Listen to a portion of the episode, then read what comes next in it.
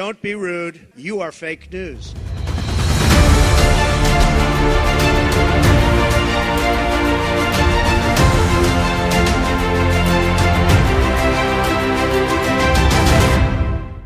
שלום לכולם, הגעתם לאמריקה 2020, כאן אבי לב.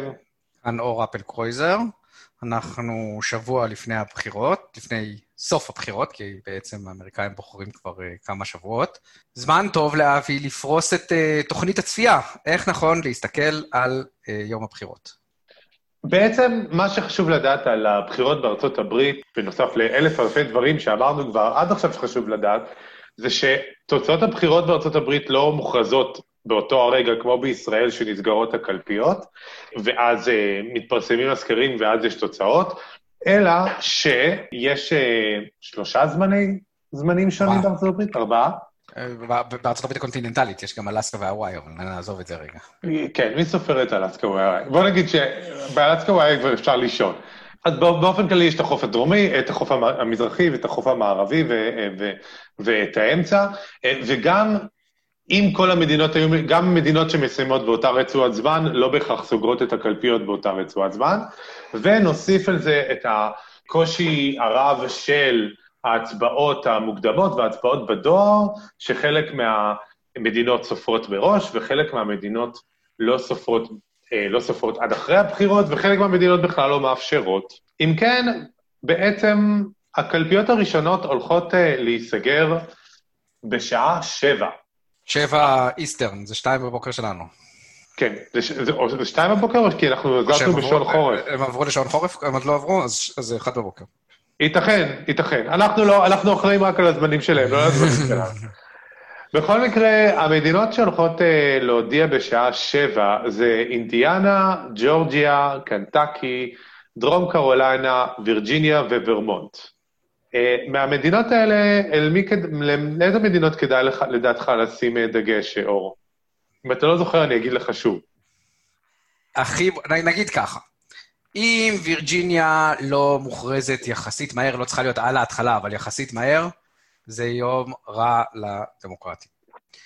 אם ג'ורג'יה לא מוכרזת יחסית מהר, יום רע לרפובליקאים. צפון קרוליינה כאילו מתבקשת בתור מדינה מתנדנדת, גם מתנדנדת פלוס, כאילו אין פה צפון קרוליינה, יש פשוט דרום קרוליינה. דרום קרוליינה אין לה זה. אלא אם כן, אם מגלים שמהמרוץ של הסנאט שם מאוד מאוד קרוב, ואז זה גם אומר משהו. כן, אבל זה כבר יותר כאילו לקרוא בעלים, בעלי התה. לדעתי אלה המדינות הכי מובהקות. אוקיי, אני כן רוצה להזכיר את אינדיאנה, כי אינדיאנה, שהיא בדרך כלל נחשבת מדינה מאוד לא חשובה, כי היא בדרך כלל לא מתנדנדת, היא רק עברה לאובמה ב-2008 וחזרה לרפובליקאים ב-2012, אבל אינדיאנה היא מדינה הראשונה בעצם מבין כל המדינות, שאין בה הצבעה מוקדמת, ויש בה אך ורק הצבעה ביום הבחירות, ולכן היא מדינה שיהיה בה תוצאות מוחלטות די מהר. היא גם נסגרת מהר, היא גם אז אני לא יודע מה זה אומר, אני לא הייתי, אתה יודע, אם למשל אינדיאנה, טראמפ מנצח באינדיאנה כמו שהוא ניצח בפעם הקודמת, זה עדיין לא אומר שהולך להיות לרפובליקאים יום טוב, או לדמוקרטים יום רע, זה פשוט אומר שאף אחד לא עשה קמפיין באינדיאנה, ואולי אחוז ההצבעה שם לא כל כך גבוה בגלל זה, ואולי דמוקרטים אין להם כל כך הרבה מוטיבציה, אבל אני כן חושב שאם זה ההפך, זה יכול לומר משהו. אתה חושב שאם יהיה תוצאות מפתיעות, תשמע, דמוקרטים לא ינצחו את אינדיאנה, אבל אם למשל, טראמפ ניצח שם ב-20% כמעט, ב-19%, אתה חושב שאם הוא 9%, זה אומר משהו על משהו? כן, זה אומר. כי זה אומר על אוהיו, וזה אומר על מישיגן, זה אומר. אבל נראה, זה יותר חלקי. אוקיי, ואז, דרך אגב, ברני סנדר זה מועמד בוורמונט, לא, נכון? לא, זה לא השנה שלו. לא השנה שלו. אוקיי, ואז אנחנו סוגרים את הקלפיות ב7:30, ושם כבר מגיעות כמה מדינות מאוד חשובות ומתנדדות, יש לנו את צפון קרוליינה, את אוהיו, טוב, לא כמה מדינות, שתי מדינות. כי מערב וירג'יניה לא מאוד מעניינת. אני מאוד מצטער למי שאוהב את המדינה הזאת. תספר לנו על מה אנחנו צריכים להסתכל באוהיו ובצפון קרוליינה. אני רק אזכיר לפני שאתה מדבר, זה שאוהיו, שהייתה פעם מדינה חלק מהחומה הכחולה של הדמוקרטים, נפלה ובגדול הרפובליקאים, והצביעו ב8% לרפובליקאים בבחירות של 2016, שזה פחות או יותר כמו טקסס. אם אוהיו צמודה, יום לא טוב לטראמפ. אם היא לא כל כך צמודה, אז אין לדעת. צפון קרוליינה היא צפויה להיות מאוד מאוד צמודה, אם מכריזים עליה מהר לטראמפ, נניח, יום לא טוב לדמוקרטים. כל דבר אחר זה עוד... אני פשוט מעריך שצפון קרוליינה ייקח הרבה זמן עד שיכריזו. אם מכריזים על צפון קרוליינה מהר לצד זה או לצד אחר, זה די אינדיקטיבי. צפון קרוליינה, הרפובליקאים ניצחו שם ב3.5%, אובמה ניצח שם ב-2008, אבל הפסיד שם ב-2012, זה מדינה, בגלל שיש בה את המילה צפון, היא איכשהו מתקשרת אצלי לדמוקרטים, אבל היא מדינה עם היסטוריה, כן, עם היסטוריה רפובליקאית מאוד מכובדת, שלא לומר ידועה לשמצה, בכל מיני דברים שקשורים לתחמון בחירות. אוקיי? ואז בשעה 8, יש לנו פרץ גדול מאוד של מדינות שמכריזות. בוא נלך כזה 4-4 כדי שאנשים לא יצטרכו במשחק הזיכרון. יש לנו אלבמה, קונטיקט, דלוור, פלורידה. רק אני אגיד לפני שתתחיל לדבר, שקודם כל קונטיקט ודלוור לא מעניינות אף אחד ומעולם לא עניינו, אבל אלבמה הולך להיות כנראה ההפסד הראשון של הדמוקרטים, בסנאט, שזה חבל, כי הסנאטור שלהם הוא בחור חביב. אבל בואו נדבר על פלורידה. אני חושב שפלורידה היא בקצה הימני של הבטל גראונדס. אם פלורידה הולכת לביידן, אז הערב נגמר. כן. אם היא נשארת ונמרחת, כפי שסביר להניח שלדעתי שיקרה, אז אי אפשר, אז זה לא אומר בהכרח. זהו. אוקיי, אני רק רוצה להזכיר שני דברים. הדבר הראשון זה שפלורידה עתידה לתת תוצאות הכמעט סופיות ביום הבחירות, מכיוון שהיא סופרת את המעטפות, את הדואר לפני. כן. אז קודם כל, יהיה לנו את היתרון, את החיסרון, זה תלוי באיזה צד אתה, ומה זה אומר על מה, לדעת את התוצאות של פלורידה. כמו כן, צריך לדעת... שהתוצאות יכולות להיות מאוד מוטות, או מוטות למדי, מכיוון שהדמוקרטים מצביעים יותר במעטפות, וכבר ידעו את התוצאות של המעטפות. זאת אומרת שבשעה 8 יכריזו על תוצאה של המעטפות דואר. כן, לא באמת יכריזו, כן? כאילו מה שיכתבו למטה ככה וככה מדווחים. אני לא חושב שאף רשת באמת תכריז על בסיס הדברים האלה, הם יודעים את זה. כן, היא לא תכריז, אבל מה שיקרה, ומה שאני רוצה שהמאזינים שלנו ידעו, זה שיכול להיות שיהיה פתאום כתוב, 59% מהקולות בפלורידה, 55% זה ביידן, 45% זה טראמפ, ואתם מחייכים בגדול, וזה לא אומר כלום על כלום. חבר'ה, לא לחייך בגדול, אם יש משהו שלמדנו על בשרנו. כן. אנחנו עוברים למקבץ הבא של המדינות, אני אומר יותר מ4, כי יש כמה שהן לא כל כך באמת שחקניות, אז יש לנו... אלינוי, מיין, מסצ'וסטס, מרילנד, מיסיסיפי, מיזורי, ואתה יודע, נעצור פה. הדבר הכי... חוץ מהמחוז השני של מיין, אבל אף אחד לא באמת יבדוק ספציפית המחוז השני של מיין כרגע, הוא רק בתור... כן, אני חושב שמה שמעניין במיין זה הקרב של הסנאט, האם הרפובליקאית המתונה היחידה בסנאט כנראה הולכת להישאר או להפסיד, אני לא יודע מה אתה אומר. זה קרב חשוב. כן, זה קרב חשוב מאוד. משמעותי מאוד לשליטה על הסנאט. בואו נראה ככה. כן, אין פה מדינה שהיא באמת משמעותית. אנחנו עוברים לקבץ הבא של המדינות, ניו אמפשר, ניו ג'רסי, אוקלאומה ופנסילבניה. ואני אגיד גם רוד איילנד, כי אנחנו לא נדבר עליה יותר. היא כמו מועמדת בערבה כשהעיפו אותה בפרק הראשון. קודם כל חשוב לומר ככה, ניו אמפשר זה המדינה שהילר ניצחה בהפרש הכי קטן, אבל מה מצבה כרגע? אני חושב שהיא יותר דמוקרטית מפנסילבניה, כאילו יותר קרובה, כאילו יותר שמאלה מפנסילבניה לדעתי. אוקיי, אני לא חושב שמדברים עליה, אני לא חושב שטראמפ משקיע בה, הוא לא הגיע לה. כן. ניו ג'רסי ואוקלאומה, גם פחות מעניינים, אבל פנסילבניה זאתי ה... והיא כהונה.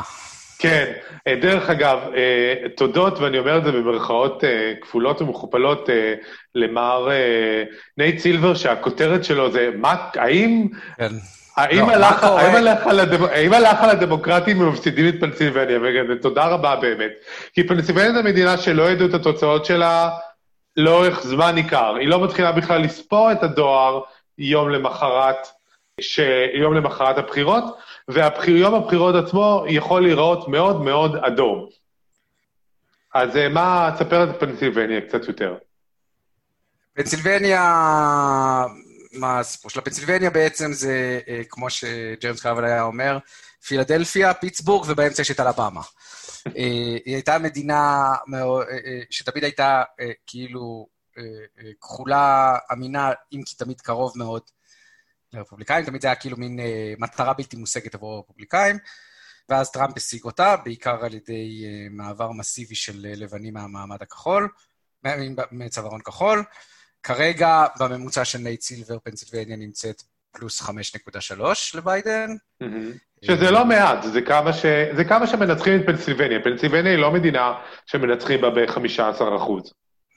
זה לא מעט, כן, לכולם יש טראומה מהטעויות בסקרים של 2016, שאז הטעות הייתה משהו כמו 4%, בסקרים של המדינות, בסקרים של פנסילבניה, הטעות הייתה איזה 4%, אז כאילו אפשר רק עם 1%. אבל שוב, טעות לא חייבת לקרות, וגם אם היא קורית, לא חייבת לקרות לכיוון הזה, היא יכולה לקרות לכיוון הפוך. כן, חייבים להזכיר שב-2018, לא באותה מידה, אבל הסקרים ב-2018 היו ממש מדויקים. לא, קצת, בסדר. קצת אנדר-פרפורם, לא, היו יחסית מדויקים. נניח 1.5%, אז במקום שביידן ינצח ב5, ינצח ב6.5, זה משמעותי. כן. זה משמעותי לשקט הנפשי שלנו, בוא נגיד ככה. בכל מקרה, מה שחשוב לומר זה שכל החומה הכחולה לשעבר או לשעתיד, טפו טפו טפו, יש בה קורלציה מאוד גבוהה של ההצבעה. אוהיו מאוד דומה לפנסילבניה, שמאוד דומה למקסיקו. פנסילבניה קצת שונה מכולם, בגלל שפנסילבניה בעצם היא החלאה של שתי מדינות. כל מה שמימה, כאילו יש לך את פילדלפיה, והפרברים שלה, שזה כמו שאר החוף המזרחי, ויש לך את כל השאר, שזה באמת דומה למערב התיכון. אז דווקא פנסילבניה כאילו לא נורא אינדיקטיבית לאחרות. היא קרובה אליהם, אבל היא לא מאוד אינדיקטיבית אליהם. אוקיי, הקיצר, הרבה כאבי בטן יכולים להיות לנו בפנסילבניה, אלא אם כן יכריזו על צפון קרוליינה או על פלורידה, שתי מדינות שצפויות שיכריזו עליהן בליל הבחירות, אם יכריזו על אחת מהמדינות האלה כמדינות שמצביעות לביידן, בוא נגיד שזה יוריד הרבה מהמתח, בגלל ש... לא, אם מכריזים על פלורידה אז לא צריך אפילו את הקולות לדעתי של פנסילבניה. כן, בוא נירק עליה, תתביישי לך, פנסילבניה. אוקיי, בשעה 8:30, ארקנסו נזכרת, who cares, ואנחנו עוברים למקבץ הבא של המדינות המשמעותיות, נתחיל עם 4 ראשונות, אריזונה, קולורדו, קנזס ולואיזיאנה. בואו נתחיל ככה כדי להוריד מדינות מהמפה. לואיזיאנה לא מעניינת אף אחד, ומעולם לא עניינה. קנזס יש בה מרוץ לסנאט, שבוא נגיד שביום ממש ממש טוב הדמוקרטים יכולים לנצח בו, וזה ממש כאילו קריסה טוטלית של הרפובליקאים. קולורדו נחשבת לדעתך עדיין מדינה מתנדנדת? לא. לא, כי הם מתעקשים להכניס אותה כמדינה מתנדנדת, הילרי ניצחה בה ב5%, אבל בוא נגיד שאם הילרי ניצחה בה ב5%, אז... כנראה היא נמצאת 8% לתוך הדמוקרטים באופן כללי, אני גם לא רואה אותה יותר כמדינה מתנדנדת, וזה משאיר לנו את אריזונה. בואו נדבר על אריזונה. אריזונה, צריך לזכור שזה די מפתיע שהיא מדינה מתנדנדת בכלל, היא במקור הייתה מדינה מאוד אדומה, עם הרבה היספנים והרבה עירוניים, ולכן היא מכחילה. אם היא תלך לביידן, סימן טוב, אם כי לא אולטימטיבי, אם היא תלך לטראמפ, סימן לא טוב, אבל גם לא אולטימטיבי, וזהו? כן. חשוב לומר שאריזונה, שנמצאת באמת בסנבלט, מתנהגת שונה מהמדינות של הרסט בלט, זאת אומרת, אין קורלציה, היא יכולה להיות הפתעה לכאן ולכאן בלי שיש לה השלכות רוחב. חשוב גם עוד לומר שאחת הסיבות שאריזונה מכחילה, זה גם מעבר של אנשים מקליפורניה אליה. כנ"ל קולורדו. כנ"ל קולורדו, וגם דרך אגב, נו, ברח לי. מה, ג'ורג'יה? אטלנטה? אטלנטה, ג'ורג'יה, כן, אטלנטה. ג'ורג'יה בכלל היא מדינה שגדלה בצורה מאוד מהירה, והרבה מהאוכלוסייה שגדלה שם היא אוכלוסייה דמוקרטית. הקיצר נחיה ונראה. עוד מספר מדינות שנסגרות, זה באמת המדינות... אנחנו ב9. כן, בשעה 9, זה המדינות של הרסט בלט, מישיגן, מינסוטה, ויסקונסין, ובואו נדבר שנייה על שלושתם כמקבץ. זה בי כהונה. ביידן צריך אותן, כאילו, אם הוא לא מנצח אותן, אז מצבו לא טוב. אנחנו מאוד, אבל כרגע מצבן, כרגע בסקרים הם במצב יותר טוב מפנסיפניה, במצב כאילו +6, +7. עכשיו, בוויסקונסין באמת היה גם +7 שנה, ב-2016, וזו הייתה טעות גדולה, אבל ב-2018 הסוקרים די דיקובה, אז נראה. אוקיי. מה שאני רוצה לומר, כי אנחנו מדברים באמת על צפייה ביום הבחירות, אני חושב שכבר הגענו לשעה שבה יהיה אינדיקטורים מוקדמים. כן, תוכל לראות. מאוהיו, מפנסילבניה, מחלקים... כמה חיוכים יש על פני כל צד. אתה זוכר, באיזה בחירות זה היה שאמרתי לך משהו חשוד? קרי, 2004. כן, אמרתי לאור משהו חשוד, לא שומעים על דמוקרטים. נעלמים במחסך. עוד כמה מדינות מאוד מאוד משמעותיות בשעה 9, זה טקסס, ניו מקסיקו, אבל גם נברסקה, ואז יש לנו שתי מדינות קטנות וחסרות משמעות, כמו טקסס וניו יורק לדבר עליהן. אני מזכיר את ניו יורק בגלל שטראמפ אמר אולי 100 פעמים שהם הולכים לנצח את ניו יורק, כי הוא חושב שוול סטריט פשוט מרעירים עליו. בוא נגיד שאם הוא נצח את ניו יורק, אז באמת להרוז את המזוודות ולקפוץ להרגש הקרוב.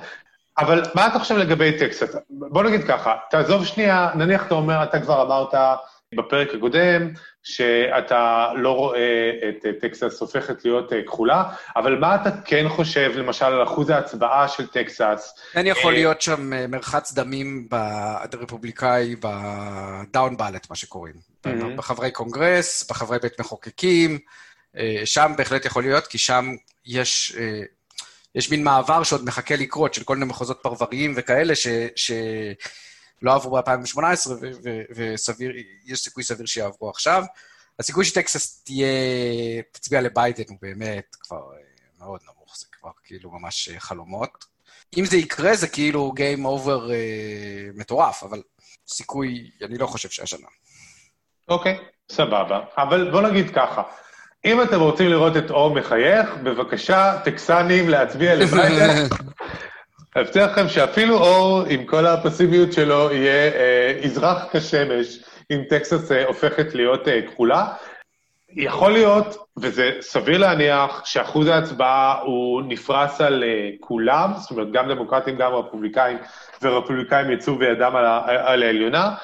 בבית, אני אומר, זה תהליך מאוד מאוד טוב, שטקסס אשכרה טורחת ללכת להצביע, זה חשוב, זה משמעותי, למרות שזאת אומרת, הדיווחים משם שהלטינים עדיין אחוזי ההצבעה שלהם לא גבוהים, אבל יותר גבוהים ממה שהיה.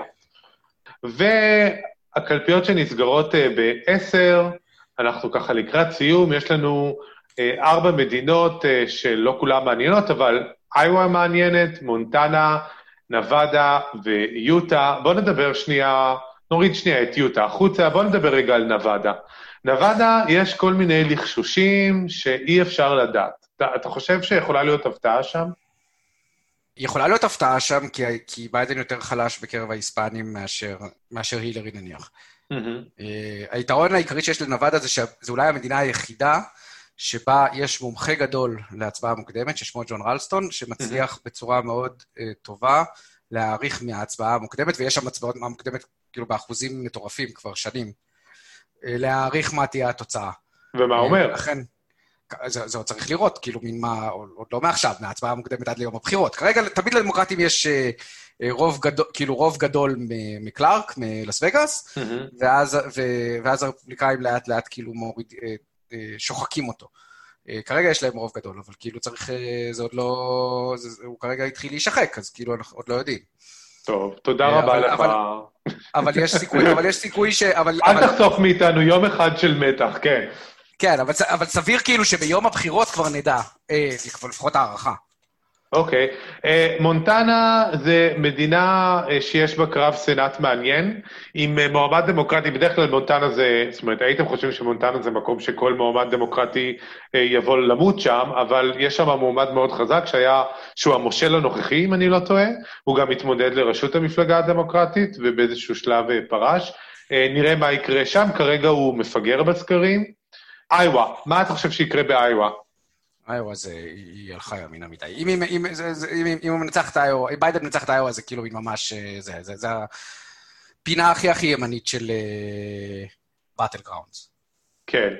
ואז אנחנו מגיעים באמת למדינות האחרונות, קליפורניה, איידאו, אורגון, וושינגטון, כל חוף המערבי, לא צפויים שם שום הפתעות מיוחדות, ובשלב הזה אנחנו בערך כבר נדע אם אנחנו רוצים לחיות או רוצים למות, אז אתה יודע, קליפורניה, מדינה מסכנה, היא כזאת גדולה ומשמעותית, ואפילו לא מקבלת את הכבוד הראוי לה.